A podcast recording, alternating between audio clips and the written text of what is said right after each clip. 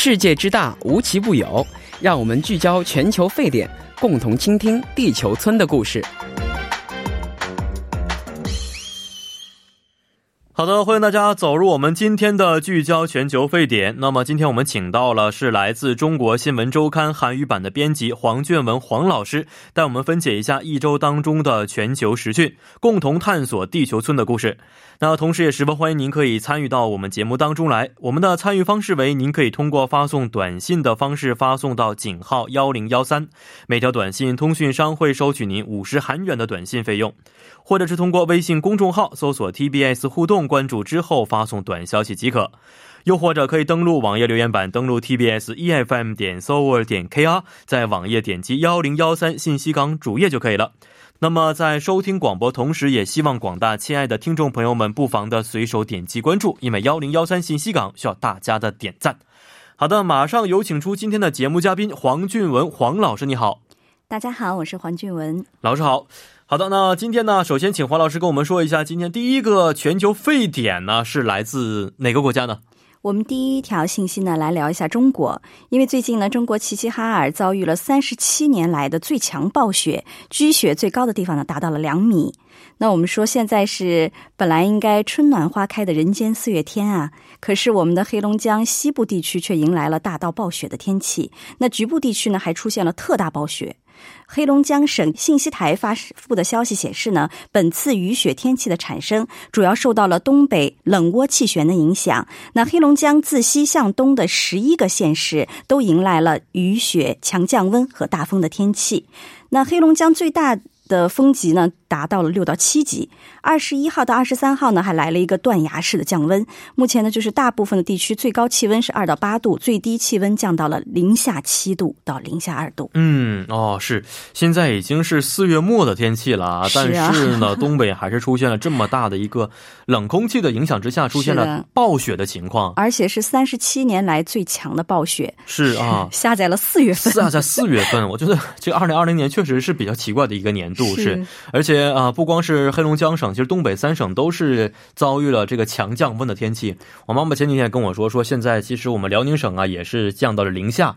天哪！而且问题在于，现在其实供暖已经停止了。是啊，对，停暖已经停了有一段时间了。是是是啊，所以突然的这个天气啊，给大家打个措手不及。我妈妈又把刚刚收起来的冬天的这个又拿出来，重新又穿上，因为还冷，在家里只能穿这些衣服了，是特别不习惯。是，而且不仅是我们之前。前熟悉的、经常下雪的一些地方下雪了。那我今天有看到消息的话呢，九寨沟哦，九寨沟呢是连续下了三天的雪。九寨沟已经是比较 靠南的地方了，但是居然现在下雪的情况。是的，是的。以前呢，它冬天也是会要下雪的，但是在四月份下雪真的是不常见。是是啊。确实是挺这个极端的一个天气情况，是的。所以这次的暴雪是不是给相应的地区也带来很大的生活上的不便呢？是的，黑龙江地区呢就因此啊已经发布了齐齐哈尔市区和甘南县暴雪红色预警的信号，因为它出现了这个叫做雨雪冰冻的天气，那么大部分的道路和高速公路都封闭了，嗯，没有办法过车，特别是在黑河市，连续两天的大到暴雪呢将。就是停在室外的汽车呀和自行车全部都已经掩埋。嗯，有一些居民呢一早发现积雪封着门 出不去了，只好爬着窗户出去。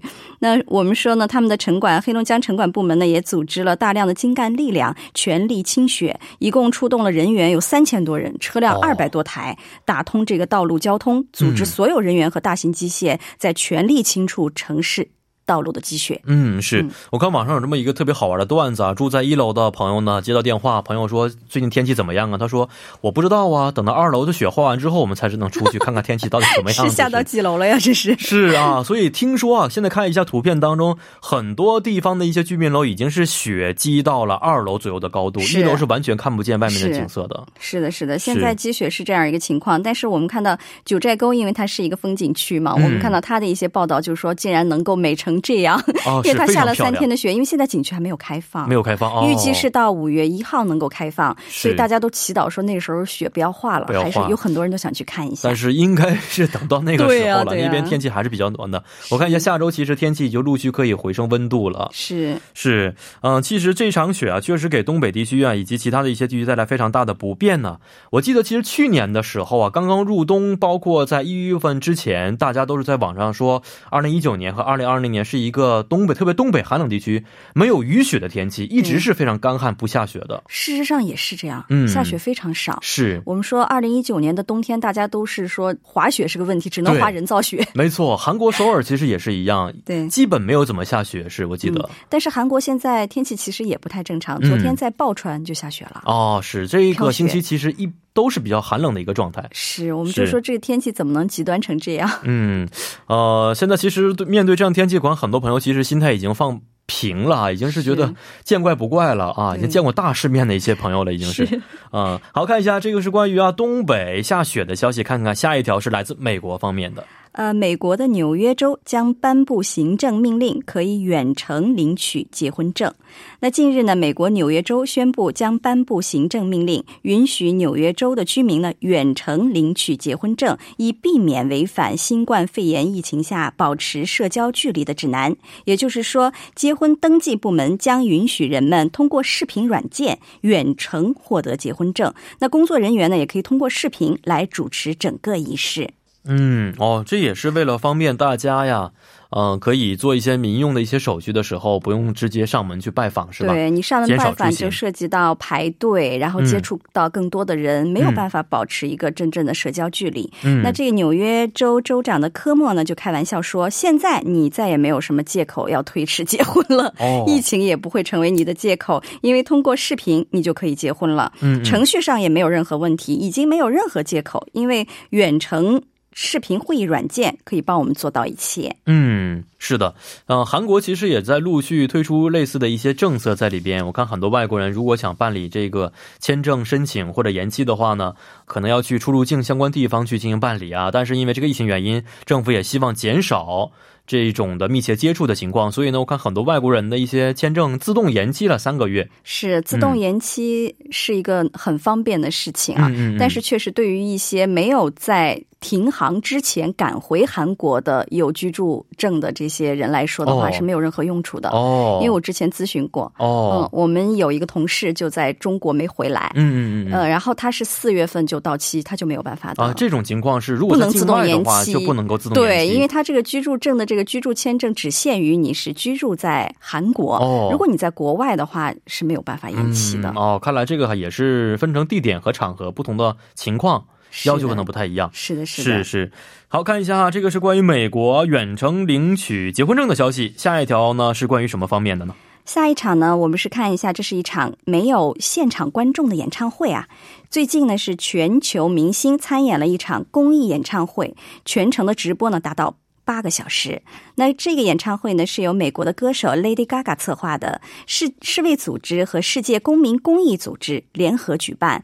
呃，它的英文的主旨呢是 One World Together at Home，意思呢其实就是一个一个世界都待在家。嗯，我们都在家里。那他这个公益演唱会呢，已经落下了帷幕。那通过这个策划人 Lady Gaga 的努力啊，这一场集合了中国、意大利、尼日利亚、印度、英国、加拿大、美国等国具有影响力的艺术家、歌手、演员、运动员的抗疫公益电视演唱会，终于呈现在了全球的观众面前。那他们的共同努力呢，其实也已经得到了回报。现在呢，其实还没有统计出一个具体的数据啊，但是在演唱会正式开始之前，就已经筹集到了五千万美元，哦全部用于抗击疫情。嗯嗯嗯，是，嗯、这次真的是世界最顶级的大腕歌手们参加了本次的募捐慈善的演唱会啊是。的，呃，我朋友啊也是在半夜爬起来去收看的看的直播，当时我都不知道这个事情，我是通过朋友圈知道啊啊有这么一场演唱会的，然后关注了一下，大家都是在自己家里边通过与好友联系的方式，然后实时给大家献唱歌曲，并且进行这个资金的募捐，我觉得非常有意义。有意义嗯是的，因为我们知道呢，其实除了世界著名的席琳迪翁啊、Beyonce 呀、嗯泰勒斯威夫特呀，还有贝克汉姆，我们都非常了解的一些各界的名人之外，还有我们中国。非常熟悉的、中国人非常熟悉的艺人，哦包括张学友、陈奕迅和郎朗。还有包括朗朗的和他妻子一起四手呃我们也看到合弹，是哎、还是挺经典的。那韩国参演的就非常少，只有一个男团是 Super M。嗯那八个小时的直播呢，它是分了两部分啊。第一阶段呢是六个小时的网上直播，第二阶段呢是两个小时的电视直播。嗯，那其实你后来看了吗？重播看了吗？原没有，但是看，嗯。这个时间呢，对于其实亚洲朋友来说，稍微有一点这个不合适，嗯因为是在半夜当中去进行的，很多朋友可能要去爬起来，要熬夜去看，那第二天还有工作的朋友就没有办法去看了。嗯，像我们都是在网上找重播看，我也是哦昨天网上找了一些，就是我比较喜欢看的歌手啊什么的，嗯看了一下他们唱，确实赶不上 你现场有是装备的。这个 音箱设置效果呀，还是整体的一个氛围呀，有一些歌手至少还有一个话筒，嗯。那有一些歌手呢，就是一看就是对着一个手机或者是 pad 离没错。挺远唱，其实都是。听得不是非常清楚。特别是有一些，嗯。比如说快歌和热歌的一些歌手，我觉得他们这个很吃亏的是，因为没有现场观众，氛围氛围也不好，稍微的更加的不好一些。而且我们说呢，其实对于咱们亚洲人啊，很多就是不是很熟悉的西方艺人啊，看他们表演呢，也不知道他们那个点在哪里，可能包也听不括懂他讲一些笑话呀，是。会会逗你笑，或者是嗯。有一些点在哪儿，我们可能都找不到。但是对我们来说呢，对亚洲观众来说，可以稍微等一等，因为很快呢就会有一场堪称视觉盛宴的亚洲版的慈善演唱会了。嗯，那我们说呢，中日韩啊将联合举办克服疫情网络的这个募捐演唱会，计划呢是在五月十五号，嗯，会在中国深圳、香港、台北以及韩国的首尔和日本东京五个城市同步举行。哦，届时呢，演唱会呢也是以无观众的形式进行，当然不会是像在家里的那种形式，会以哦舞台的形式展台的形式现。只是没有观众吗五个地方，哎，对，五哦个地方都会设舞台，但是没有观众。通过五 G 的技术呢，面向全球观众进行六个小时的现场直播。那到时候参加的这些演员呢，虽然还没有名单还没有定啊，嗯但是肯定都是我们非常熟悉的了。是是，没错。是肯定，而且也都是一些具有全球影响力的歌手来参加。那我们说呢，他募集到的善款啊，将捐给世卫组织，以及日夜奋战在国内外抗疫一线的医护人员，以及受疫情影响导致家庭贫困的一些家庭了。然后，嗯特别是对那些在疫情斗争中英勇牺牲的医护人员的家属，要向他们表示慰问，并给予物质和精神上的帮助。嗯，是这一点，我觉得也是非常非常重要的。是的，现在我们在网上看到一些抗击在防疫第一线的一些医护人员们，确实非常非常的辛苦啊，是不辞劳苦，只是希望这场疫情尽快的过去。嗯、这样的一场演唱会献给他们来说也是天经地义的。是，而且他们有能能够得到一些资助的话，其实嗯对我们来说是更欣慰的一件事情。是，那我们说这种演出呢，它没有汹涌澎湃的现场观众，也没有华丽炫目的舞台效果，但是是一种跨国界的沟通。个人感觉啊，还是很感动和振奋的。嗯嗯那至少在我们看这场晚会的过程当中，各国的语言都在传递着一个希望，那就是早日战胜新冠病毒。哦，是嗯，呃，五月十五号啊，对其实我们是5月15号对，我们现在预想的说，韩国能够在五月五号首尔解除这个严守期，进入生活防疫阶段。是到时候大家可能生活方面更加的会稍微的方便一些啊，虽然不能完全回到以前的生活当中，但是会更加方便一些。但是现在有一个问号，就说你是中日韩，它的这嗯个设计是中日韩嘛？是是，那你日本的话，现在不知道到那个时候有没有可能进行大规模的节目录制，还是一个问题。哦因为我们知道现在日本的状况也不是很好。嗯，日本现在不是非常理想的，嗯中国和韩国其实已经慢慢稳定下来了啊。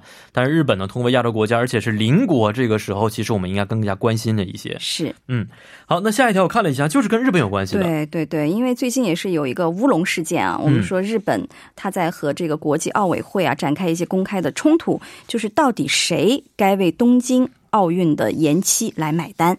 那之前呢，其实奥委会啊，他发发表了一些就是公告。其实我们之前都有看到新闻啊，在网上他暗示日本首相安倍晋三已经同意由日方来承担大部分延期所导致的费用。嗯结果嗯这一下就引起了轩然大波了。日方呢强烈的不满和抗议，因为他们觉得就是延期带来的费用啊，不应该完全由日本来承担，嗯所以展开了一个公开的冲突。啊然而到现在目前为止呢，到底由谁来承担呢，还没有一个定论。嗯啊，这个新闻其实我也看到了，看到了我看到的是是日方准备完全承担哦，对，延期的费用。很快就出来推翻了，哦说并不是这样的。是，嗯呃，其实我们知道这次延期啊，会给日本呢、以及奥组委呢带来非常大的一些损失啊，但是我们其实不是很了解这个损失到底有多大的规模呢？那日本媒体呢进行了一个估计啊，那由这场新冠病毒大流行引起的长达一年的延期，至少哈会造成二十亿美元的损失，多的话呢还可能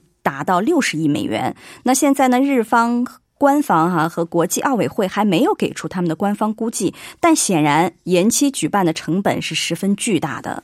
那奥委会之前两次表态说日本同意承担延期的全部费用，肯定是一个非常大的压力了。所以安倍晋三的发言人呢也立刻提出了挑战。他说呢，就延期举行所产生的额外成本，双方还没有达成相应的协议。嗯，那日本官方呢，其实之前就有报道啊，他说他来举办这个奥运会，其实要花费将近一百二十六亿美元。哦但是后来呢，根据政府的审计报告说，实际花费的数字可能是这个数字的两倍。嗯啊、那其实他这个金额当中的话呢，只有五十六亿美元是来自私人的筹款，其余的资金都来自于日本的公共资金。哦，非常大规模的一笔资金，是是，而这个奥运会宣布延期之后呢，奥委会说这个费用啊，延期的费用可能会有数亿美元啊。嗯嗯那根据他的组委会的一个文件，他说啊，其实国际的奥委会呢说，他为组织这个东京奥运会已经捐款了十三亿美元。嗯嗯，也就是说，已经不能再做更多的事情了。是是而且他们认为呢，日本其实这个 GDP 很高嘛，有五万亿美元的这个嗯 GDP，、显然你拥有更多的资源来解决这个奥运的困境。但是日本说呢，目前的疫情。带来的压力是很大的，这个哦财政负担。那延期的成本呢？如果全部都由日本承担，显然也是不合适的。是，呃，刚才也简单说到了，说虽然日本呢有五万亿美元的 GDP，但是呢，老师也介绍过，呃，日本官方这次为了举办奥运会是花费了二百五十亿美元左右的一个数字。是需要将要花费这么多，就是包括已经花的和将要花的加起来，而他官方表示呢是花一百二十六亿，但实际应该是这个嗯数字两倍。对，再加上这些可能要损失的一些费用，这个规模就会更加大啊。是的，是的。其实看一下整体的这个奥运会的费用，跟啊它的 GDP 相比的话，已经是占了很大的一个比重在里边了。因此，我觉得美日本的财政可能会遇到一些这个负担在对。而且疫情确实是个未知数。嗯，是会给这个国家的经济造成多大打击，还是没有完全明了的一个状态。是的，嗯，那其实啊，历史上呢，我们也知道奥运会啊出现过延期举办的，甚至取消的一些情况啊是。最后是如何去解决的？这一次的能否把它借鉴一下呢？其实我们来纵观奥运会的历史啊，那以往出现的延期案例，其实只是指正在举行的体育项目因遭遇不可抗力而推迟的情况。当然，取消的不算，取消就是不举行了，不存在这些。但是我们说呢，在一九七二年慕尼黑的奥运会呢，就有一些赛事啊，因为恐怖分子的人质伤害事件推迟了。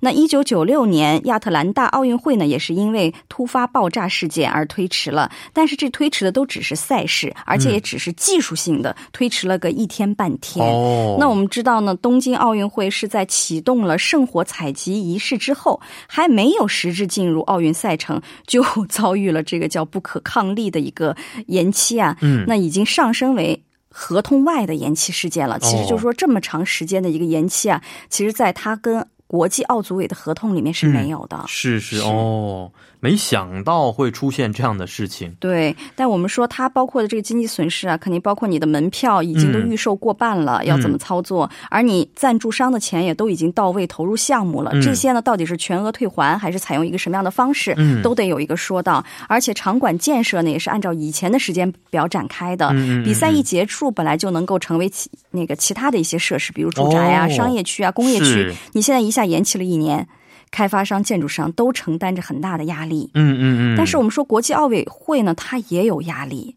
它并不是说什么投入都没有的，嗯嗯因为其实根据奥运会的惯例啊，我也是这次做这个新闻才知道，嗯国际奥委会呢是每次都会收取奥运会赛事转播和其他收入的百分之七十。哦，它用来做什么呢？是资助下一次奥运会。嗯这四年你想准备四年的时间，包括他所有机构人员的工资啊，嗯那包括一些组织赛事哦需要的费用啊，还有一些运动员的一些哦奖励啊、等等，都是需要他拿出这个钱的。嗯嗯你延期一年的话呢，就说相当于多了一年的。支出，是哎、确实没有收入的。哦所以说，对这个早已经是入不敷出的国际奥委会来说，也是一笔巨额的负担。嗯，哦，原来他们的钱其实大多数都是。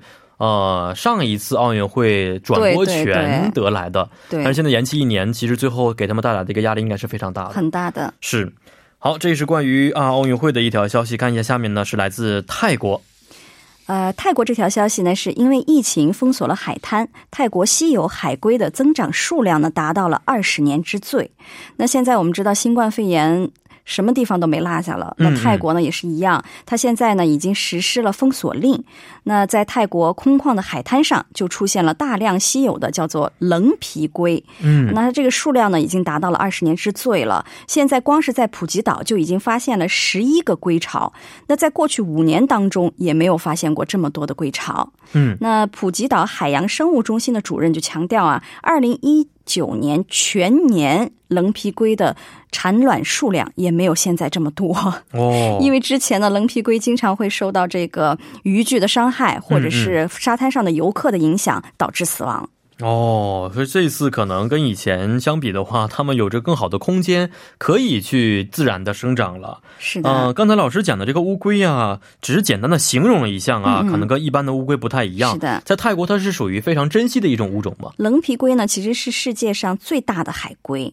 它头比较大，然后嗯脖子和尾巴短，它没有爪，都是四肢呢呈桨状。哦，那前肢呢就比较发达，它的背上它为什么叫棱皮龟呢？就是因为它的龟壳呀上面有一道一道纵向拱起的棱，嗯呃所以叫做棱皮龟。它不仅是在泰国被视为这个濒临灭绝的生物，它还被列入了世界自然保护联盟二零一三年的濒危物种红色名录。嗯啊、也都是我们说叫有一个叫做濒危野生动物植物的国际公约，嗯也是一级保护动物，哦，全世界都需要保护的动物。没错，这个呃乌龟，大家如果找图片的话呢，会发现其实并不是非常陌生啊。大家有的时候在一些影视片当中呢，经常可以看到啊，体积非常巨大。对，动物世界上也会看到，对，两只前爪呢，特别像我们平时看的像桨一样，桨，对它对吧没有爪，非常嗯非常大。听说这个寿命也是非常长的。对它们喜欢在安静和黑暗的地方产卵，但是您知道，如果游客充斥海滩的时候，它没有地方去产卵，是，嗯、所以呢，一直